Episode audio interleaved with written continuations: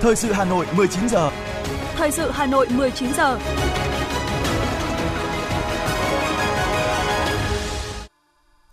Kính chào quý vị các bạn, bây giờ là chương trình thời sự của Đài Phát thanh và Truyền hình Hà Nội. Chương trình tối nay Chủ nhật ngày 7 tháng 5 có những nội dung chính sau đây.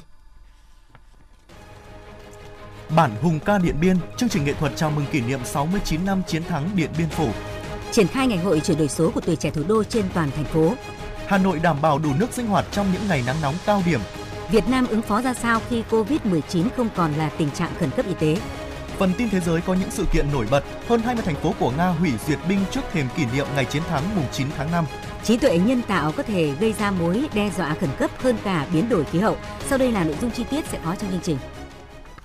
Thưa quý vị và các bạn, tối qua, tại quảng trường mùng 7 tháng 5, thành phố Điện Biên Phủ, tỉnh Điện Biên, Sở Văn hóa Thể thao và Du lịch tỉnh đã tổ chức chương trình nghệ thuật chào mừng kỷ niệm 69 năm chiến thắng Điện Biên Phủ với chủ đề Bản Hùng ca Điện Biên. Nội dung xuyên suốt của chương trình thể hiện tầm vóc của chiến thắng Điện Biên Phủ 1954. Chương trình nghệ thuật được dàn dựng công phu ấn tượng với sự tham gia biểu diễn của gần 100 diễn viên ca sĩ của tỉnh Điện Biên. Chương trình gồm hai phần, ký ức hào hùng và Điện Biên ngày mới với những ca khúc đi cùng năm tháng như Hò kéo pháo, Qua miền Tây Bắc, Trên đồi Him Lam, Giải phóng Điện Biên, Điện Biên vang mãi bản hùng ca. Chương trình đã mang lại cho người xem những giây phút ý nghĩa. Đây cũng là dịp để ôn lại truyền thống lịch sử cách mạng, khơi dậy niềm tự hào, đặc biệt là để tưởng nhớ tri ân những anh hùng liệt sĩ đã anh dũng hy sinh trên mảnh đất này. Thông qua chương trình nhằm tuyên truyền giáo dục về truyền thống yêu nước, niềm tự hào dân tộc, khẳng định ý nghĩa, tầm vóc, giá trị lịch sử vĩ đại của chiến thắng Điện Biên Phủ.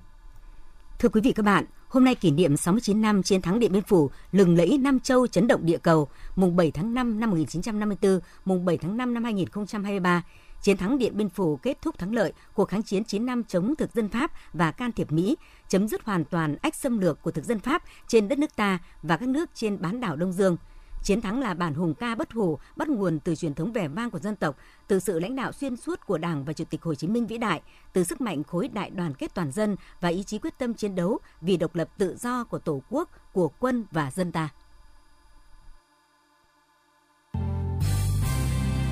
Với khẩu hiệu tất cả cho tiền tuyến, tất cả để chiến thắng, cả nước đã dồn sức cho chiến trường Điện Biên Phủ. 55.000 quân đã tham gia, trên 260.000 dân công và 27.400 tấn gạo đã được huy động. Hàng vạn thanh niên sung phong ngày đêm mở đường ra mặt trận. Ngày 13 tháng 3 năm 1954, quân và dân nổ súng tiến công. Sau 56 ngày đêm quét núi, mở rừng, mưa dầm cơm vắt chiến đấu quyết liệt. Chiều ngày 7 tháng 5 năm 1954, bộ đội ta đã tiêu diệt hoàn toàn cứ điểm Điện Biên Phủ. Nhớ lại những ký ức hào hùng bi tráng năm ấy, đại tá nhà báo Xuân Mai, người chiến sĩ Điện Biên năm xưa, nguyên tổng biên tập báo Cựu chiến binh không khỏi xúc động. Biết rằng trước mắt là rất gian khổ, rất ác liệt. Thực ra hy sinh rất nhiều đấy. Đại đội tôi, tôi xin nói một tiểu đoàn của chúng tôi khi đi chiến dịch Điện Biên Phủ là một tiểu đoàn. Đến lúc kết thúc chiến dịch nhập lại chỉ còn một đại đội mạnh. Khi mà đã giải phóng A1 xong nhưng mà cái khu và và một số cái cứ điểm mà ven sông đậm giống ngay đầu cầu Mường Thanh ấy, chúng tôi đều lên mặt đất hết, gieo vui chiến sĩ từ vua cứ lao qua cầu Mường Thanh, cứ bắt sống tướng được cát bắt sống tướng được cát quân Pháp và mặt trận dân phủ đã ra hàng, chúng tôi ôm nhau, khóc, nhiều đồng chí khóc, nhớ đến những đồng đội của mình đã hy sinh, không còn đến ngày cuối cùng. Sau 9 năm nếm mật nằm gai, với biết bao mồ hôi và xương máu đổ xuống, chiến dịch Điện Biên Phủ đã thắng lợi rực rỡ đập tan hoàn toàn chế độ xâm lược gần 100 năm của kẻ thù, buộc thực dân Pháp phải ký hiệp định Geneva, lập lại hòa bình ở Việt Nam và trên toàn Đông Dương. Chiến thắng Điện Biên Phủ vừa là niềm tự hào của dân tộc Việt Nam, vừa là động lực cổ vũ cho các dân tộc bị áp bức bóc lột trên toàn thế giới, vùng lên đấu tranh giành độc lập tự do cho dân tộc mình. Anh hùng lực lượng vũ trang nhân dân La Văn Cầu nhớ lại. Khi mà được tin chiến thắng của quân đội nhân dân Việt Nam chúng ta ở chiến dịch Điện Biên Phủ lịch sử. Tôi lúc bây giờ sung sướng, không thể nào tả xiết được. Cùng với anh em, nghĩa là cứ nhảy tâm tâm lên thế là chúng ta thắng lợi rồi. À, chúng ta thắng lợi rồi. Rồi thì à, hô là thắng lợi à, Điện Biên Phủ mua năm. Với chiến thắng Điện Biên Phủ, chiều ngày 7 tháng 5 năm 1954, người Pháp kinh ngạc trước khả năng của Việt Minh bởi họ không thể hình dung ra được khả năng vô tận của một dân tộc, của một quân đội. Chiến thắng Điện Biên Phủ đã cho thấy sự trưởng thành của quân đội mà Đại tướng Võ Nguyên Giáp là người lãnh sứ mệnh cầm quân. Điện Biên Phủ cũng là nơi thể hiện bản lĩnh của một thiên tài quân sự khi dám quyết định chịu trách nhiệm trước Trung ương, trước Bác Hồ và đã giành chiến thắng rực rỡ. Trong bài trả lời báo chí phương Tây vào năm 1964, Đại tướng Võ Nguyên Giáp đã khẳng định Sức mạnh chính của quân đội chúng tôi nằm ở tinh thần, nghệ khí, tinh thần chiến đấu và sự hỗ trợ không giới hạn của nhân dân. và nằm ở các kỹ thuật nữa. Hai yếu tố, trong đó yếu tố quan trọng nhất là tinh thần. Chúng tôi tự hào về tinh thần chiến đấu cao của quân đội chúng tôi. Dốc Pha Đin, chị gánh anh thổ, đèo lũng lô, chị hò anh hát. Dù bom đạn, xương tan thịt nát, không sờn lòng, không tiếc tuổi xanh. Những câu thơ trên trong bài thơ Hoan hô chiến sĩ Điện Biên của nhà thơ Tố Hữu đã nói lên tinh thần chiến đấu anh dũng, ngoan cường trong chiến dịch Điện Biên Phủ năm 1954 ở đèo Lũng Lô nằm trên quốc lộ 37 tại ranh giới hai huyện Văn Chấn Yên Bái và Phù Yên Sơn La. Đã 69 năm trôi qua, nhưng âm hưởng, ý nghĩa và bài học lịch sử của chiến thắng ấy vẫn luôn vang vọng và là động lực để tiếp thêm sức mạnh cho toàn Đảng, toàn dân và toàn quân ta phát huy chủ nghĩa anh hùng cách mạng vào công cuộc xây dựng và bảo vệ Tổ quốc hiện nay tiếp tục đưa đất nước phát triển đến giữa thế kỷ 21 trở thành nước phát triển theo định hướng xã hội chủ nghĩa.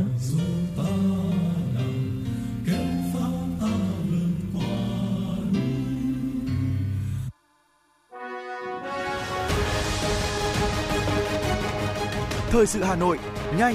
chính xác, tương tác cao. Thời sự Hà Nội, nhanh, chính xác, tương tác cao.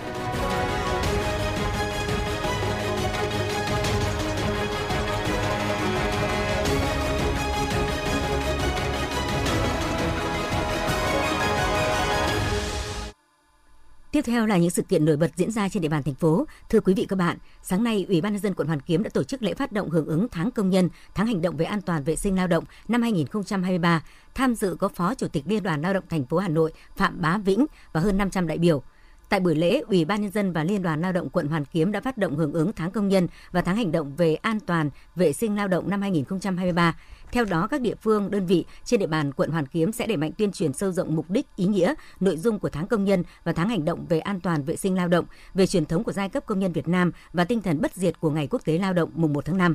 Cùng với đó sẽ tăng cường xây dựng văn hóa an toàn lao động và các biện pháp phòng ngừa tai nạn lao động, bệnh nghề nghiệp tại nơi làm việc. Các cấp ủy và người đứng đầu chính quyền doanh nghiệp định kỳ gặp gỡ, lắng nghe và đối thoại với công nhân, giải quyết kịp thời những vấn đề công nhân quan tâm. Dịp này, Ủy ban dân quận Hoàn Kiếm đã trao khen thưởng cho 6 đơn vị có thành tích trong công tác an toàn vệ sinh lao động năm 2022. Liên đoàn Lao động quận Hoàn Kiếm trao quà cho 11 người lao động có hoàn cảnh khó khăn với số tiền 1 triệu đồng một người. Công an thành phố Hà Nội thông tin trong hai ngày cuối tuần mùng 6 và mùng 7 tháng 5, tuổi trẻ Công an thành phố Hà Nội đã tổ chức chương trình Ngày hội chuyển đổi số của tuổi trẻ thủ đô với nhiều hoạt động thiết thực phục vụ nhân dân tại 30 quận huyện thị xã. Trong hai ngày qua, người dân tại 30 quận huyện thị xã đã được tuyên truyền về lợi ích và hướng dẫn đăng ký, kích hoạt định danh điện tử, trải nghiệm các dịch vụ công, tư vấn miễn phí, hỗ trợ nộp hồ sơ hộ chiếu trên cổng dịch vụ công quốc gia. Bên cạnh đó, thanh niên công an thủ đô tiếp tục thành lập các đội tình nguyện, tổ chức cấp tài khoản định danh điện tử và tuyên truyền hướng dẫn, hỗ trợ cài đặt ứng dụng VNEID, thực hiện dịch vụ công trực tuyến trên địa bàn toàn thành phố. Thời gian tới, với vai trò nòng cốt, tuổi trẻ công an thành phố sẽ tiếp tục mở rộng mô hình hoạt động tổ công nghệ số cộng đồng trên địa bàn trong đó tập trung hướng dẫn người dân, tổ chức, hộ gia đình sử dụng dịch vụ công trực tuyến các nền tảng số quốc gia nhằm hướng tới phát triển mạnh mẽ chính quyền số, kinh tế số, xã hội số, qua đó tạo môi trường an toàn, kiến tạo cho người dân doanh nghiệp. Trong bối cảnh thị trường xuất khẩu đang gặp nhiều thách thức, thị trường nội địa đã cho thấy sức hấp dẫn và vai trò quan trọng của mình, đặc biệt thông qua việc thúc đẩy các chương trình kích cầu nội địa, tổng mức bán lẻ hàng hóa, doanh thu dịch vụ tiêu dùng đã tăng khá góp phần hỗ trợ doanh nghiệp khắc phục khó khăn, phát triển sản xuất kinh doanh, đóng góp cho tăng trưởng kinh tế thủ đô. Theo Sở Công Thương Hà Nội, kim ngạch xuất khẩu hàng hóa tháng 4 của thành phố Hà Nội ước tính đạt 1.518 triệu đô la Mỹ, tăng 3,6% so với tháng trước và tăng 2,3% so với cùng kỳ năm 2022. Tuy nhiên, trong khi kim ngạch xuất khẩu suy giảm, thì khu vực dịch vụ trong đó có bán buôn bán lẻ vẫn có mức tăng trưởng khá. Thông qua các chương trình kích cầu nội địa, tổng mức bán lẻ hàng hóa doanh thu dịch vụ tiêu dùng tăng khá đã góp phần hỗ trợ doanh nghiệp khắc phục khó khăn, phát triển sản xuất kinh doanh, đóng góp cho tăng trưởng kinh tế thủ đô.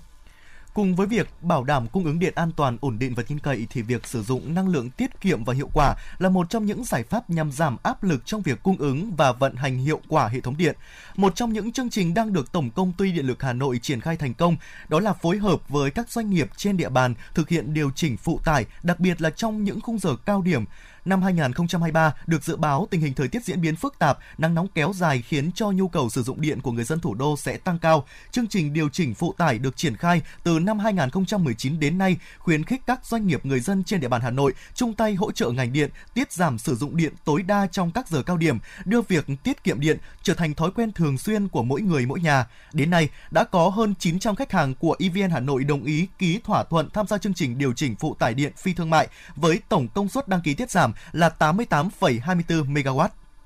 Dự báo xu hướng nhiệt độ từ tháng 4 đến tháng 6 tại Hà Nội cao hơn khoảng 0,5 độ C so với trung bình năm trước. Cùng với đó tại Hà Nội nhiều khu đô thị, khu nhà ở vừa được đưa vào hoạt động. Trên cơ sở này, ngành chức năng thành phố nhận định nhu cầu sử dụng nước phục vụ sinh hoạt và phục vụ sản xuất kinh doanh sẽ tăng cao. Để bảo đảm cấp nước sạch hè năm nay, Sở Xây dựng đã yêu cầu các đơn vị cấp nước bảo đảm duy trì vận hành tối đa công suất các nhà máy nước, trạm cấp nước, phân bổ điều tiết nguồn nước, bảo đảm hài hòa giữa nguồn cấp và nhu cầu cũng như khả năng tiếp cận của từng khu vực. Trong trường hợp xảy ra sự cố về cấp nước, các đơn vị cung cấp nước sạch cần có thông báo kịp thời tới người dân, khách hàng biết để thực hiện các giải pháp hạn chế ảnh hưởng tới sản xuất sinh hoạt. Để giúp các cháu thiếu nhi trên địa bàn phường có kiến thức cơ bản về hội họa khi hè về, chi bộ 7, Đảng bộ phường Mai Động, quận Hoàng Mai đã tổ chức khai giảng lớp hỗ trợ kiến thức hội họa cho các cháu thiếu nhi vào chiều hôm nay mùng 7 tháng 5. Lớp học do chi ủy, chi hội khuyến học cụm 7 phối hợp với ông Nguyễn Đình Tranh, đảng viên trong chi bộ 7 tổ chức thực hiện với mong muốn hỗ trợ cho các cháu lứa tuổi tiểu học có kiến thức cơ bản về môn vẽ, qua đó tạo dựng niềm đam mê nghệ thuật, có ý thức học tập và tạo một sân chơi lành mạnh bổ ích cho các cháu trong dịp hè. Lớp học mở một tuần một buổi từ 14 giờ đến 17 giờ chủ nhật hàng tuần tại nhà sinh hoạt của cụm dân cư số 7, phường Mai Động. Thưa quý vị và các bạn, là nơi hội tụ kết tinh lan tỏa văn hóa dân tộc, từ xa xưa, Thăng Long Hà Nội đã nức tiếng với bách nghệ kinh đô, có xuất xứ từ muôn phương nhưng đã được nâng tầm tinh xảo trong thị trường lớn và khó tính nhất nước – Đến khi hợp nhất với đất trăm nghề, kho báu truyền nghề truyền thống Hà Nội càng thêm giàu có, trở thành một trong sáu ngành mũi nhọn cho phát triển công nghiệp văn hóa trên địa bàn thủ đô. Ở một góc nhìn khác, đây chính là cơ hội để làng nghề Hà Nội chuyển mình vươn tới những thành tựu mới từ nhịp cầu công nghiệp văn hóa. Phóng viên Lưu Hường phản ánh được xác định là một trong những nguồn tài nguyên văn hóa nổi bật của thủ đô. Sau kiểm kê, nghề thủ công truyền thống ở Hà Nội ghi nhận 1.350 địa chỉ với đa dạng ngành nghề, chủng loại, chất liệu sản phẩm, từ sơn mài, khảm trai, thêu gen, dệt lụa đến mây che đan, gốm sứ. Không chỉ sở hữu làng nghề có tuổi đời từ hàng trăm đến ngót nghét nghìn năm, Hà Nội còn có hàng trăm làng nghề mà danh tiếng vượt ra ngoài lãnh thổ, có sản phẩm tinh xảo, được nhiều quốc gia ưa chuộng hay trở thành điểm du lịch văn hóa tiêu biểu, thu hút đông đảo du khách trong và ngoài nước tới tham quan trải nghiệm tiêu biểu như gốm sứ Bát Tràng, mây che đan Phú Vinh, sơn mài Hạ Thái, lụa Vạn Phúc, khảm trai Chuôn Ngọ. Ông Hà Văn Lâm, làng gốm Bát Tràng, Gia Lâm cho biết. Rất nhiều đơn vị là hiện nay là đã có một cái phấn đấu để mà tham gia đạt được cái chất lượng hàng ô cốp vì cái quan điểm của các đơn vị và các hộ gia đình thì người ta cũng rất mong muốn để được tham gia cái việc này. Những cái sản phẩm mà người dân đang quyết liệt phải thực hiện, đây là cái sự sống còn của sản xuất. Cho nên là người người nhà nhà, người ta đang hướng tới là làm chuẩn cái sản phẩm về hàng hóa của mỗi một hộ gia đình cũng như một công ty để người ta đảm bảo được vào được thị trường. Thống kê từ Sở Công Thương Hà Nội, thành phố hiện có khoảng 100 làng nghề đạt doanh thu từ 10 đến 20 tỷ đồng một năm, gần 70 làng nghề đạt từ hơn 20 đến 50 tỷ đồng một năm và khoảng 20 làng nghề đạt hơn 50 tỷ đồng một năm. Một số làng nghề có doanh thu nổi bật như điêu khắc mỹ nghệ Sơn Đồng đạt 2.850 tỷ đồng, đồ mộc hữu bằng đạt gần 1.000 tỷ đồng, đóng góp đáng kể vào ngân sách địa phương. Không chỉ mang trong mình tính độc đáo của môn nghề, làng nghề Hà Nội còn sở hữu bề dày lịch sử văn hóa cùng cảnh quan đặc sắc là điều kiện thuận lợi để mở mang du lịch, góp phần quảng bá tinh hoa làng nghề, tạo thêm nguồn thu nhập cho địa phương. Bên cạnh những thế mạnh, làng nghề truyền thống của Hà Nội cũng tiềm ẩn nhiều khó khăn thách thức đã và đang là trở ngại không nhỏ trên hành trình hội nhập và phát triển. Theo Chủ tịch Hiệp hội Làng nghề đa sĩ Hoàng Quốc Chính, hạn chế lớn nhất ở làng nghề là chất lượng nguồn lao động chưa cao, ý thức hoạt động nghề còn mang tính thời vụ, chưa hình thành tác phong sản xuất công nghiệp. Mặt khác, ở lớp nghệ nhân thợ giỏi lại chưa có ý thức được tầm quan trọng của đăng ký thương hiệu, dẫn đến việc bị thương lái lợi dụng làm giả mẫu mã, hạ giá thành, gây trở ngại cho hoạt động sản xuất sau này. Bà Đỗ Thị Hảo, Chủ tịch Ủy ban Nhân dân xã Vân Hà, huyện Đông Anh đề nghị Chúng tôi cũng đề xuất là tiếp tục các bộ ngành trung ương tham mưu để nhà nước có nhiều những cái cơ chế chính sách đặc thù cho làng nghề chúng tôi phát triển, đẩy nhanh cái tiến độ quy hoạch liên vùng về các ngành nghề truyền thống ở nông thôn Hà Nội để có một cái sự phát triển về du lịch làng nghề cũng như quảng bá thương hiệu và thúc đẩy cái sự phát triển của làng nghề lên. Đề nghị các cấp cũng quan tâm đến vấn đề xử lý môi trường, đưa các dự án xử lý tiếng ồn, bụi, khói và xử lý nước thải trong hệ thống nông thôn cũng như cái cơ chế mà xử lý rác thải cho sản xuất công nghiệp.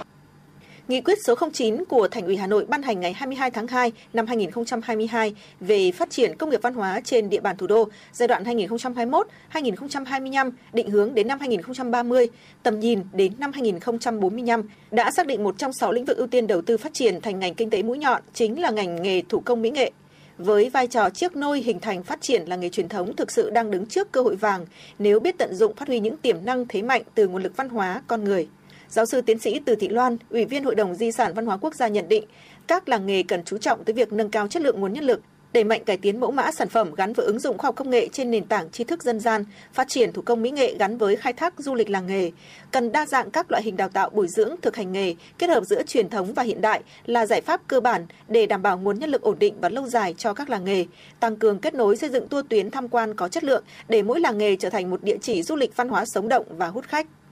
Từ kinh nghiệm làng nghề, nghệ nhân Đỗ Trọng Toàn, làng nghề Sơn Mài Hạ Thái cho rằng, bên cạnh trao dồi bí quyết, kỹ năng, các làng nghề cần bồi dưỡng kiến thức kinh doanh, quản lý kinh tế, phát triển sản xuất, đổi mới công nghệ, dây chuyền và tổ chức tiêu thụ sản phẩm. Trong đó chú trọng giao lưu, quảng bá, giới thiệu sản phẩm làng nghề thông qua nhiều hình thức tiếp thị sản phẩm, tham gia hội trợ xúc tiến thương mại, trưng bày triển lãm sản phẩm tinh xảo đỉnh cao. Trong khi đó, theo Chủ tịch làng nghề dệt lụa Vạn Phúc Phạm Khắc Hà, chính quyền các cấp cần có những chính sách ưu đãi tạo điều kiện cho các làng nghề thủ công phát triển như vốn vay ưu đãi, nguyên liệu sản xuất, nhất là nguồn nguyên liệu nhập khẩu tạo đầu ra cho sản phẩm. Tăng cường giải pháp tuyên truyền nâng cao ý thức người dân trong gìn giữ, phát huy trí thức nghề truyền thống, có kế hoạch chiến lược trong nắm bắt thị hiếu để cải tiến kỹ thuật, mẫu mã sản phẩm, tạo sức hấp dẫn với thị trường.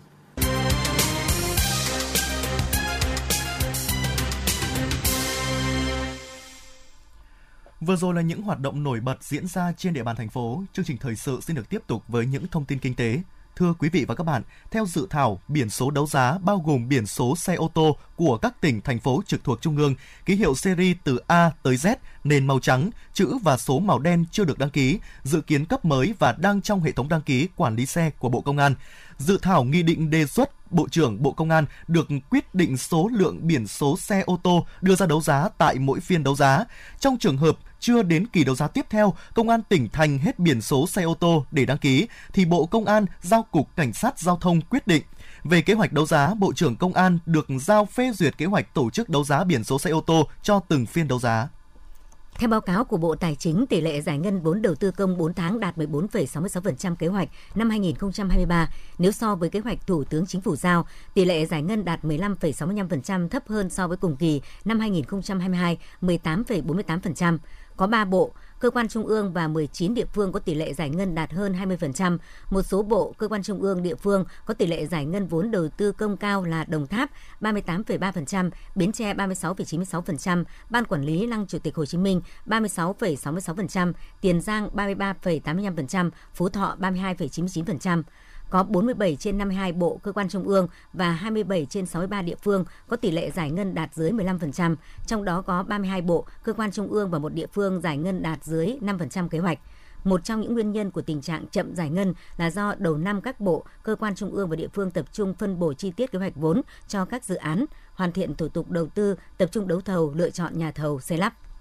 Hôm nay tại cảng Cẩm Phả, Quảng Ninh, công ty tuyển than Cửa Ông thuộc Tập đoàn Công nghiệp Than khoáng sản Việt Nam đã đón tàu Tan binh 279 nhận 23.000 tấn than cục 5A1 xuất khẩu sang Nam Phi. Tính từ năm 2023 đến nay, đây là lần đầu tiên than cục 5A1 của Tập đoàn Công nghiệp Than khoáng sản Việt Nam được xuất khẩu sang thị trường Nam Phi. Dự kiến từ nay đến cuối tháng 5 năm 2023, Tập đoàn Công nghiệp Than khoáng sản Việt Nam sẽ xuất khẩu hơn 60.000 tấn than cám số 6, cám số 8, cục 4A1 và cục 5A1. Việc đẩy mạnh xuất khẩu than ra thị trường mở ra cơ hội giúp Tập đoàn Công nghiệp Than khoáng sản Việt Nam tăng doanh thu bán than, đồng thời cân đối bảo đảm khai thác và giao nhận than nguyên khai với các mỏ vùng cẩm phả ổn định hơn. Lô hàng 5 tấn sầu riêng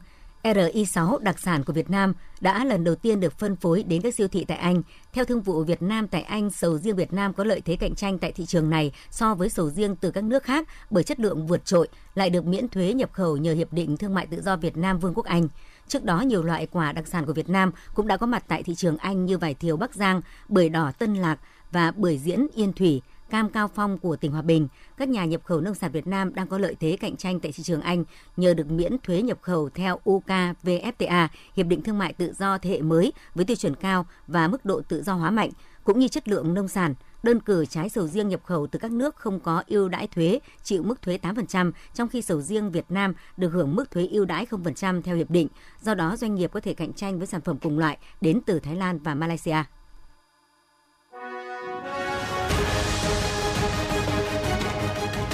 FM 90 cập nhật trên mọi cung đường. FM 90 cập nhật trên mọi cung đường.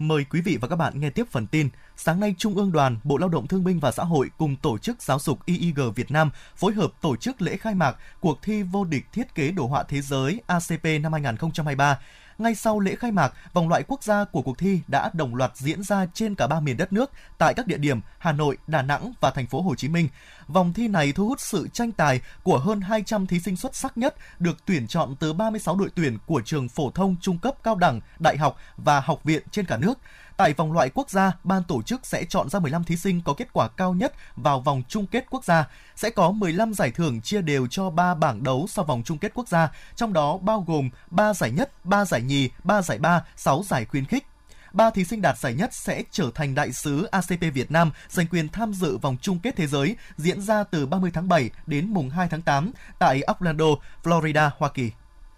Thời điểm này, nhiều trường đại học đã công bố điểm chuẩn theo phương thức xét học bạ năm 2023 với mức điểm dao động từ 16,5 đến 25 điểm. Thí sinh đủ điều kiện lưu ý phải đăng ký nguyện vọng trên hệ thống chung của Bộ Giáo dục và Đào tạo mới trúng tuyển. Bộ Giáo dục và Đào tạo lưu ý những thí sinh đủ điều kiện trúng tuyển sớm cần lưu ý, kết quả xét tuyển sớm chỉ là tạm thời và có điều kiện. Kết quả này chỉ được công nhận chính thức sau khi thí sinh đủ điều kiện tốt nghiệp trung học phổ thông và phải đăng ký nguyện vọng lên hệ thống tuyển sinh chung của Bộ. Về phía các cơ sở đào tạo, Bộ Giáo dục và Đào tạo yêu cầu các trường cập nhật danh sách thí sinh đủ điều kiện trúng tuyển theo phương thức xét tuyển sớm lên hệ thống trước 17 giờ ngày 8 tháng 7 năm 2023.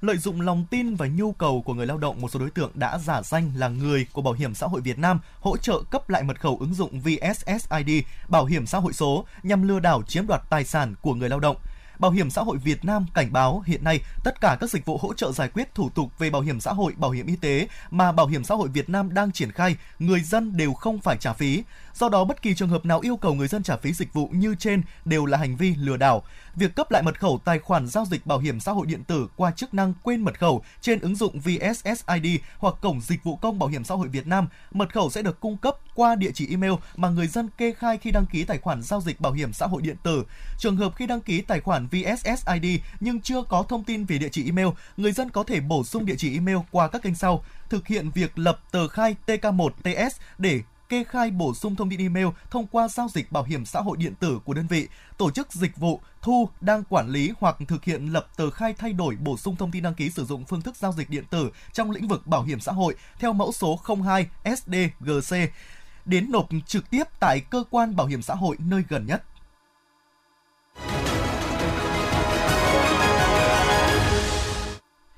Quý vị và các bạn đang nghe chương trình thời sự của Đài Phát thanh Truyền hình Hà Nội. Phần tin thế giới sẽ tiếp nối chương trình. Thủ tướng Nhật Bản Fumio Kishida ngày 7 tháng 5 đến Hàn Quốc để tiến hành cuộc gặp thượng đỉnh với Tổng thống nước chủ nhà Yoon suk yeol,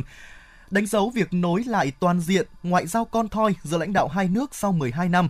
Văn phòng Tổng thống Hàn Quốc cho biết hội nghị cấp cao giữa hai nhà lãnh đạo sẽ được tổ chức theo hình thức hội nghị hẹp rồi sau đó mở rộng thành phần. Nội dung của hội nghị cấp cao giữa hai nhà lãnh đạo sẽ tập trung vào các vấn đề như an ninh, công nghiệp, công nghệ cao, khoa học và công nghệ cũng như hợp tác về các vấn đề văn hóa và thanh niên.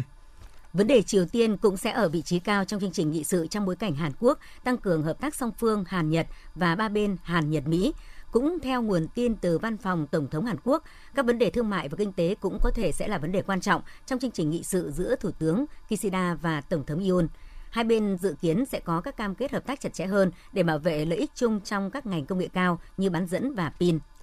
Hôm nay khoảng 2,35 triệu cử tri trên khắp Vương quốc Thái Lan đi bỏ phiếu trước để bầu Hạ viện khóa mới. Việc bỏ phiếu trước được Ủy ban bầu cử Thái Lan cho phép nhằm tạo điều kiện cho những cử tri sẽ không thể thực hiện quyền công dân của mình vào ngày tổng tuyển cử 14 tháng 5. Trước đó, Ủy ban bầu cử Thái Lan đã gửi tất cả các phiếu bầu, hòm phiếu và các tài liệu liên quan đến bầu cử đến hai sân vận động ở khu vực Jin Daeng để bảo quản an toàn trước khi phân phối đến tất cả các điểm bỏ phiếu ở Bangkok trước dạng sáng ngày 7 tháng 5 nhằm phục vụ việc bỏ phiếu trước.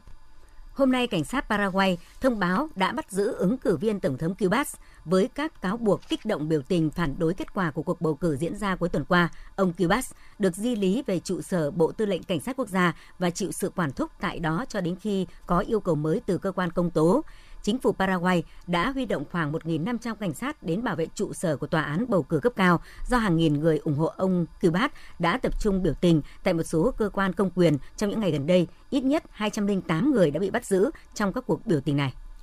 Vào ngày 9 tháng 5 hàng năm, nước Nga kỷ niệm ngày chiến thắng phát xít Đức với các cuộc duyệt binh ở nhiều thành phố, trong đó có cuộc duyệt binh quy mô và hoành tráng nhất trên quảng trường đỏ với sự tham dự của Tổng thống Nga Vladimir Putin. Tuy nhiên năm nay vào thời điểm này đã có hơn 20 thành phố của Nga thông báo hủy bỏ duyệt binh và cắt giảm các chương trình lễ hội. Những căng thẳng mới nhất giữa Nga và Ukraine xung quanh các cuộc tấn công bằng thiết bị bay không người lái khiến giới chức Nga không thể không lo ngại về an ninh trong dịp kỷ niệm ngày chiến thắng. Nhiều thành phố đã hủy bỏ kế hoạch duyệt binh.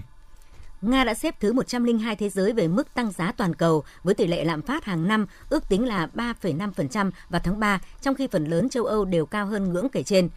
Bản phân tích của Sputnik được thực hiện dựa trên dữ liệu từ các dịch vụ thống kê của 193 quốc gia thành viên Liên Hợp Quốc. Mẫu cuối cùng bao gồm 142 quốc gia đã công bố dữ liệu lạm phát trong tháng 3 tính đến đầu tháng 5. Thưa quý vị và các bạn, giới chức Philippines vừa giải cứu 1.090 người từ nhiều nước châu Á bị lừa bán sang nước này bị giam giữ và ép hoạt động lừa đảo trực tuyến.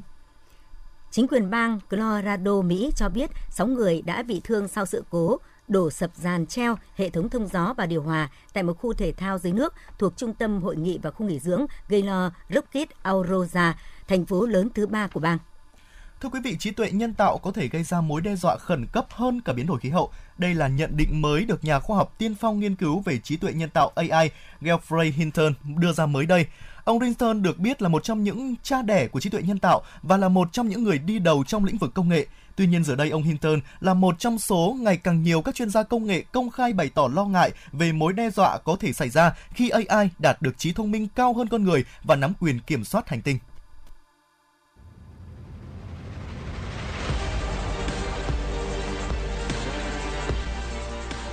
Bản tin thể thao Bản tin thể thao